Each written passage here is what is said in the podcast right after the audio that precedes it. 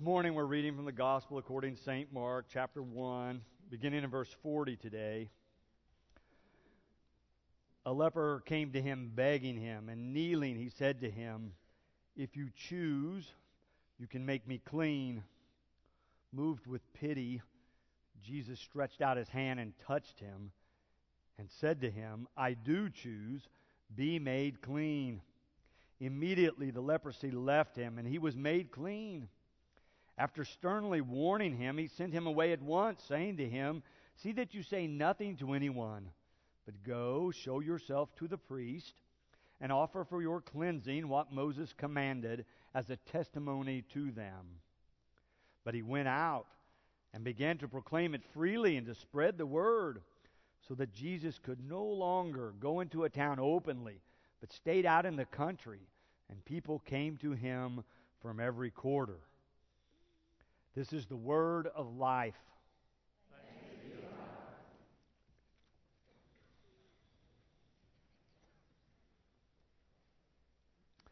There were three religious leaders sitting one day on an outside veranda having a very animated and dramatic discussion. The Roman Catholic priest said, The best way to pray is kneeling. I tell you, kneeling is the best way. We have a long tradition to verify this.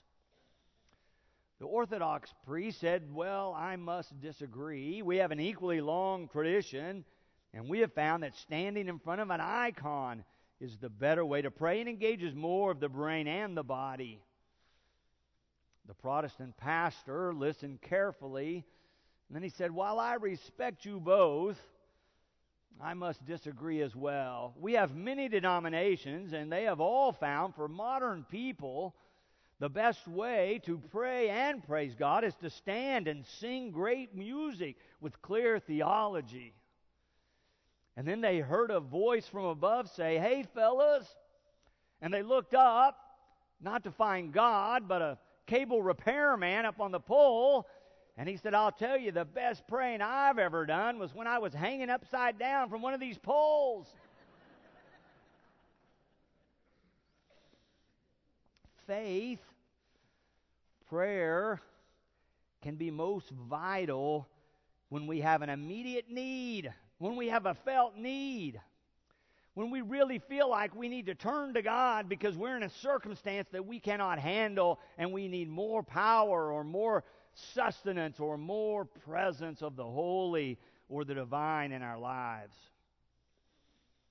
If you're in need of healing, if you're struggling with a disease or a health crisis, often you're in that situation where you're asking God, or as the text said, kneeling or begging God to heal you. Sometimes that happens and sometimes it does not. But whether you're in a health crisis or not right now, this story from Mark gives us an opportunity to reflect on the role of God in our life and how we experience God and how we communicate with God as we go through our days of living. Let me remind you, we've been working through this Gospel of Mark. We're still in chapter 1. We have covered several Sundays, though, where Mark begins to unpack this story. Remember, though, the very first verse, he tells us what he's planning to do. Do you remember that? He says, the beginning of the good news of Jesus Christ, the Son of God. He's getting ready to tell us the good news of Jesus Christ, the Son of God. He's making a proclamation in that very first verse. Then he begins to tell us how Jesus had an association with John the Baptizer and went out into the wilderness and received baptism lived in the wilderness for a while, clarifying his call. And then in verse 15, he tells us that Jesus begins his ministry with this The time is fulfilled, and the kingdom of God has come near. Repent and believe in the good news. So, this is his main message the kingdom of God or the presence of God, the rule of God is upon us, is available to us. But the key for us is to repent or to turn and believe in the good news that God is with us or that God is near. Then, after that, Mark tells us that Jesus begins to call disciples, and then he tells us three stories in a row where there is a healing of sorts. The first one you'll remember if you were here a few weeks ago, there was a man with an unclean spirit. The next one, they went to Simon's house, and his mother in law was there with a fever, and Jesus went in to her and lifted her up, Mark says, and she was healed and got up and began to serve them. And then the third one is the one we read today where a man with a skin disease has come to Jesus and asked to be healed, and Jesus heals him. But then there's this curious feature in verse 44 where Mark says that Jesus sternly instructs this man who's just been healed in this way See that you say nothing to anyone. See that you say nothing to anyone. He's supposed to go and do a few other things that the Jewish law commanded for someone to be made clean. But obviously, the fellow doesn't listen to what Jesus says because Mark records this about that guy in verse 45. But he went out and began to proclaim it freely and to spread the word so that Jesus could no longer go into a town openly but had to stay out in the countryside he creates some problems for Jesus in the way he's planning to do his ministry. He disobeys what Jesus says and creates such a stir that Jesus can no longer go from town to town to proclaim his message. But that brings up a second problem. If Jesus is wanting to proclaim the kingdom of God has come near to as many as possible, why would he instruct the man to say nothing? Wouldn't he want the fellow going out and proclaiming it freely? But as you read through the Gospel of Mark, you find this prohibition several times where Jesus does something remarkable or miraculous and then tells the observers not to say a word, not to tell anyone. It seems that so easily humans get caught up in the spectacular and the physical manifestation of God's power that they focus just on that. And it seems Jesus wants to be known as more than just a physical healer or a miracle worker. Jesus is pointing them to the spiritual power beyond Him, the power of God. Jesus wants them to focus not just on the physical healing, but the spiritual power at work. It seems that we as humans so often miss the point and focus just on the physical and forget the spiritual. So there's an emphasis not just on the personal healing alone, but the kingdom of God or the rule of God that it proclaims, if you will. And in fact, if you read through the Gospel of Mark and listen to what Jesus says, the proper focus is not even on Jesus himself, but is on God working through him. He's always pointing people beyond the physical manifestation of what he's done to the spiritual reality behind it. Jesus does not want the healing to be front and center, partly because so many misunderstand it. You'll notice that as you go through the Gospel of Mark, particularly people who encounter him once seem to misunderstand what he's all about. But it's not only those who have encountered him once, it's also his disciples, those who he's called to be with him basically continuously. Those 12 disciples and the others traveling with Jesus seem to misunderstand time after time after time. They keep wondering what Jesus is doing, and they start to go this way, and he says, No, this way. He does something, and they start to interpret. He says, No, not that. They don't seem to grasp all that He wants them to grasp or to understand what He wants them to understand about who He is and what He understands His call from God to be this role of Messiah. The gospel seems to be saying that only after His suffering, death, and resurrection will we be able to understand all that He means. And these disciples only have that fuller understanding, as Mark tells it, after those experiences. That is, Jesus' his most profound revelation and show of God's power comes through suffering and death. We typically want that to be through triumphant times. But as the gospel tells it, the most profound revelation involves Jesus' suffering and death. I think we can see this a little clearer later in the gospel. Over in chapter 9 is the story of the transfiguration. You will remember that story. Jesus takes Peter, James, and John up on a mountain, and then there's a cloud that overshadows them, and his clothes become dazzling white, and he's illuminated, if you will. And then they hear a voice that says, This is my Son, the beloved, with whom I'm well pleased. Listen to him. And the three disciples want to stay there, build some tabernacles, have a celebration. But instead, Jesus says we've got to go back down the mountain. And then in verse 9 of chapter 9, hear what Jesus says. As they were coming down the mountain, he ordered them to tell no one about what they had seen until after the Son of Man had risen from the dead. The pro, often the prohibition is just not to tell anyone. But finally, in chapter 9, Jesus gives further instructions and says, until after the Son of Man has been raised from the dead. It seems that we won't have a full understanding of who Jesus is and what God is doing through him until we understand the death and the resurrection of Jesus. See, God works in different ways. We want it always to be the same way, but it doesn't always turn out in life the same way. God's power is shown sometimes through changing the circumstances. As the story from Mark tells us today, where the person's skin disease was healed and immediately he was healed right on the spot.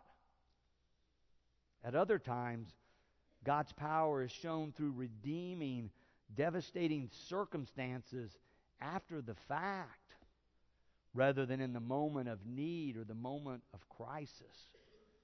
It can happen either way. We're getting ready to move into the season of Lent. This 40 day period of preparation, of examination, of reflection. is supposed to be a period of penitence or repentance where we look at our lives and examine who we are and how we're living and if we're really following Christ as we have felt called to do or we have professed that we will, and then making any adjustments to be a more faithful follower of His. Oh, it started as a time of fasting before Easter, then moved to 40 hours, but finally moved to those 40 days, paralleling the time that Christ was in the wilderness. Fasting, the Bible tells us, discerning His call of God, clarifying His identity and His purpose, and preparing Himself to follow the call of God that he felt upon his own life. But at the very end of this season of Lent, the last week we call Holy Week, we get to those passages from the gospel that talk about those dark days of Jesus as he's moving into Jerusalem and where he begins to realize this really could be terrible, that this is not going to end well. He asked God to take that suffering, to take the cup of suffering from him. But he ends up saying, Oh, not my will, but thine be done. Do you remember that passage? He and the disciples are in the Garden of Gethsemane.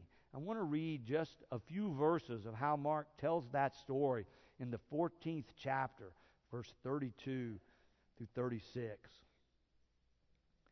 They went to a place called Gethsemane and he said to his disciples, Sit here while I pray.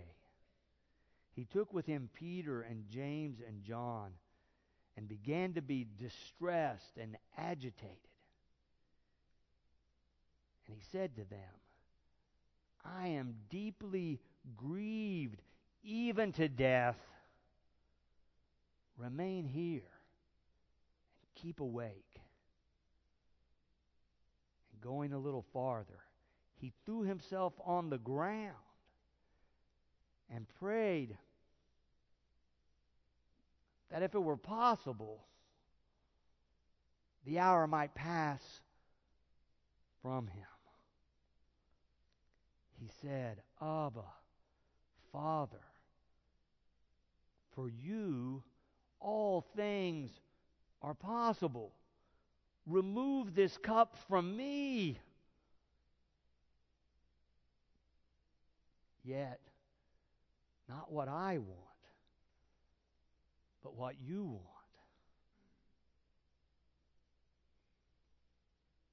I think it's fair to say that even in Jesus' darkest days, even in his darkest hours, he experienced God as present with him.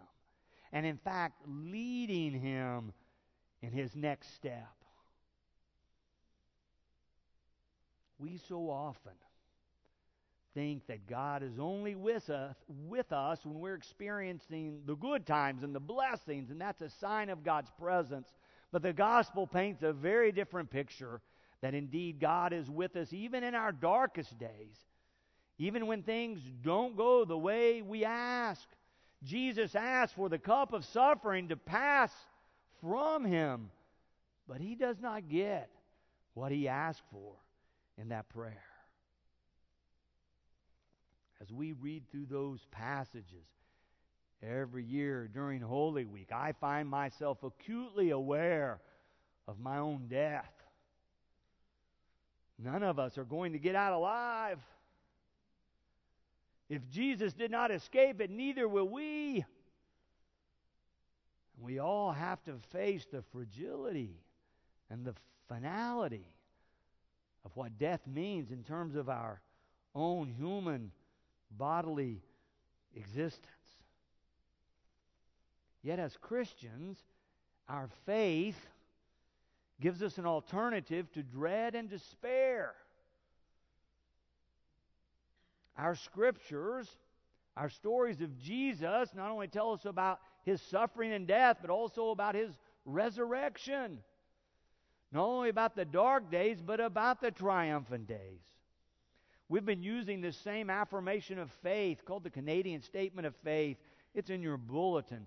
We've read it week after week during this season. It proclaims that we trust in God, but then those last few sentences to me are so powerful. It says, We proclaim Jesus crucified and risen, our judge and our hope in life, in death, in life beyond death. God is with us. We are not alone. Thanks be to God. We believe as Christians that we can experience God and know God is alive in our lives, whether we're on the mountaintop or down in the valley, whether it's the best of times or the worst of times. We believe that God is with us. This whole sermon series for these last several weeks We've been looking at what does it mean for us to experience God in our own time, in our own lives. Several of our lay people have come and shared that experience in their lives, whether it was good or not, how they had come to know God as alive and personal in their lives. We talked about the spiritual journey in the very first sermon and sort of the stages or the steps we might experience if we're going on a spiritual journey and how to recognize God with us in that. We've talked about how to discern the next step.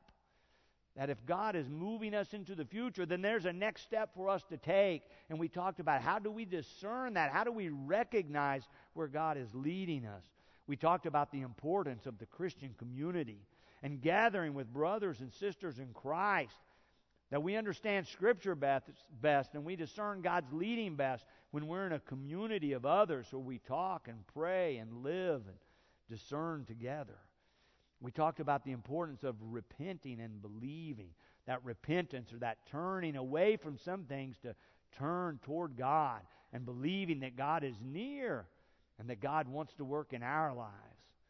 And we talked on a couple of Sundays about the role of prayer and how important it is to have an ongoing prayer dialogue or conversation with God if we want to experience God as alive and vital in our lives. All of those encouraging us to believe the good news that the kingdom of God is near. Friday afternoon, I was with a family that had an association with Boston Avenue years ago when they lived in Tulsa. They've moved away, but now had come a time of death for a family member, and they were coming back to Tulsa to do the funeral. They chose Psalm 23, as so many families do, as part of that funeral service. It has brought comfort and hope and faith to so many across the ages.